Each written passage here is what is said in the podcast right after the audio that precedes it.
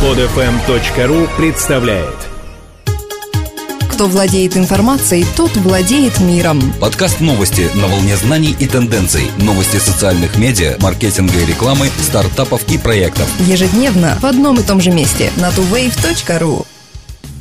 Здравствуйте! Сегодня 26 декабря 2011 года. Все больше бизнесов социализируется, внедряют внутренние системы коммуникации, подобные Facebook, для своих работников. Лидирующие поставщики программных решений для корпоративных социальных сетей Jive, Yammer, Salesforce делают ставку на социализацию бизнеса как залог его продуктивности и эффективности бизнес-процессов в будущем. Вице-президент Google по корпоративному развитию сообщает, скоро Google предоставит фирмам и учреждениям возможность более глубокого использования социальной сети Google Plus внутри компаний. Проект Google Apps насчитывает 40 миллионов пользователей и ежедневно к нему присоединяется 5000 организаций. Пользователи Google Apps могут заводить аккаунты в Google Plus и обмениваться информацией внутри коллективов своих компаний или образовательных учреждений. Google планирует дальше расширять возможности Google Plus для корпоративного использования, и это включает создание среды для сотрудничества. Для собственных сотрудников Google уже внедрил Google Plus в качестве платформы для коммуникации.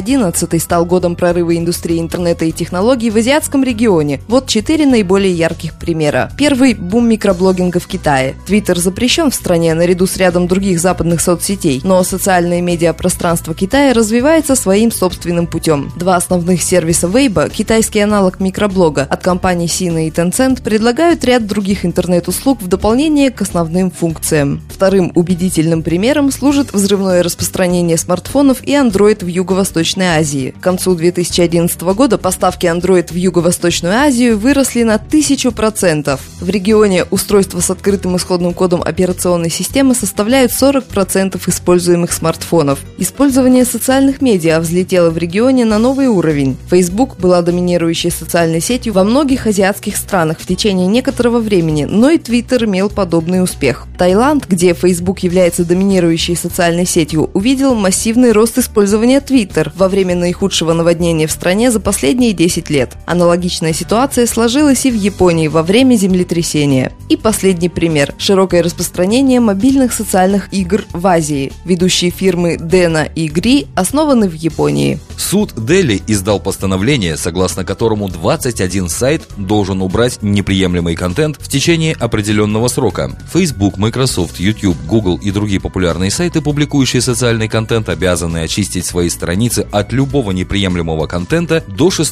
февраля 2012 года, согласно постановлению суда Дели. 21 социальный сайт был обвинен в публикации неприемлемого контента. Суд приравнял такие действия к продаже непристойной литературы, распространению порнографии среди несовершеннолетних и преступному сговору. Социальным сайтам в Индии приходится нелегко в последнее время. После того, как государство стало изъявлять недовольство некоторыми видами контента. Теперь, если упомянутые сайты не подчинятся и не удалят непотребный контент к установленному сроку, их обвинят в неуважении к суду. В этот праздничный сезон у вас есть возможность порадовать родных и близких ностальгическими открытками с лучшими моментами ваших праздников прошлых лет. Одним из самых удачных стартапов этого года оказался TimeHop, сервис, который ежедневно рассылает своим пользователям электронные письма с их собственными твитами, фотографиями из Twitter и сообщениями с Facebook за каждый такой же день в прошлом году. И вот накануне праздников команда TimeHop выпустила еще один продукт – веб-приложение Postcards, позволяющее создавать рождественские открытки для друзей и своих старых фотографий. Источником служат фотографии, опубликованные вами в Foursquare, Facebook или Instagram в рождественские праздники прошлых лет. Вы можете редактировать фотографии, рассылать открытки родным и близким по электронной почте, делиться ими с друзьями в Facebook и Twitter или просто давать прямую ссылку на вашу открытку, кому хотите. 53% потребителей считают, что Facebook витрины не полностью защищены от мошенников. Еще 23% не уверены в уровне защиты сервиса от злоумышленников. Результаты несколько неожиданные неожиданные. Теперь Facebook предстоит много потрудиться, чтобы завоевать доверие большинства пользователей. Очевидно, на общественное мнение повлияли несколько недавних случаев нарушений безопасности в сети. Яркий пример – сентябрьский вирус «Леди Гага умерла», который заманивал пользователей по ссылке на фальшивый сюжет BBC на эту тему и атаку спама на сеть в ноябре. Самое неприятное для Facebook – это то, что опрошенные пользователи видят его заклятого врага, Google, в лучшем свете. Что же касается исследования в направлении так называемой F-коммерции, сделок в Facebook,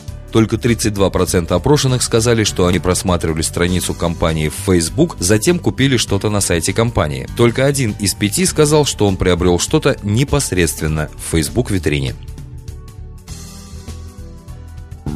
Эти и другие новости выходят на tuwave.ru ежедневно по будням. Скачать другие выпуски этой программы и оставить комментарии вы можете на podfm.ru.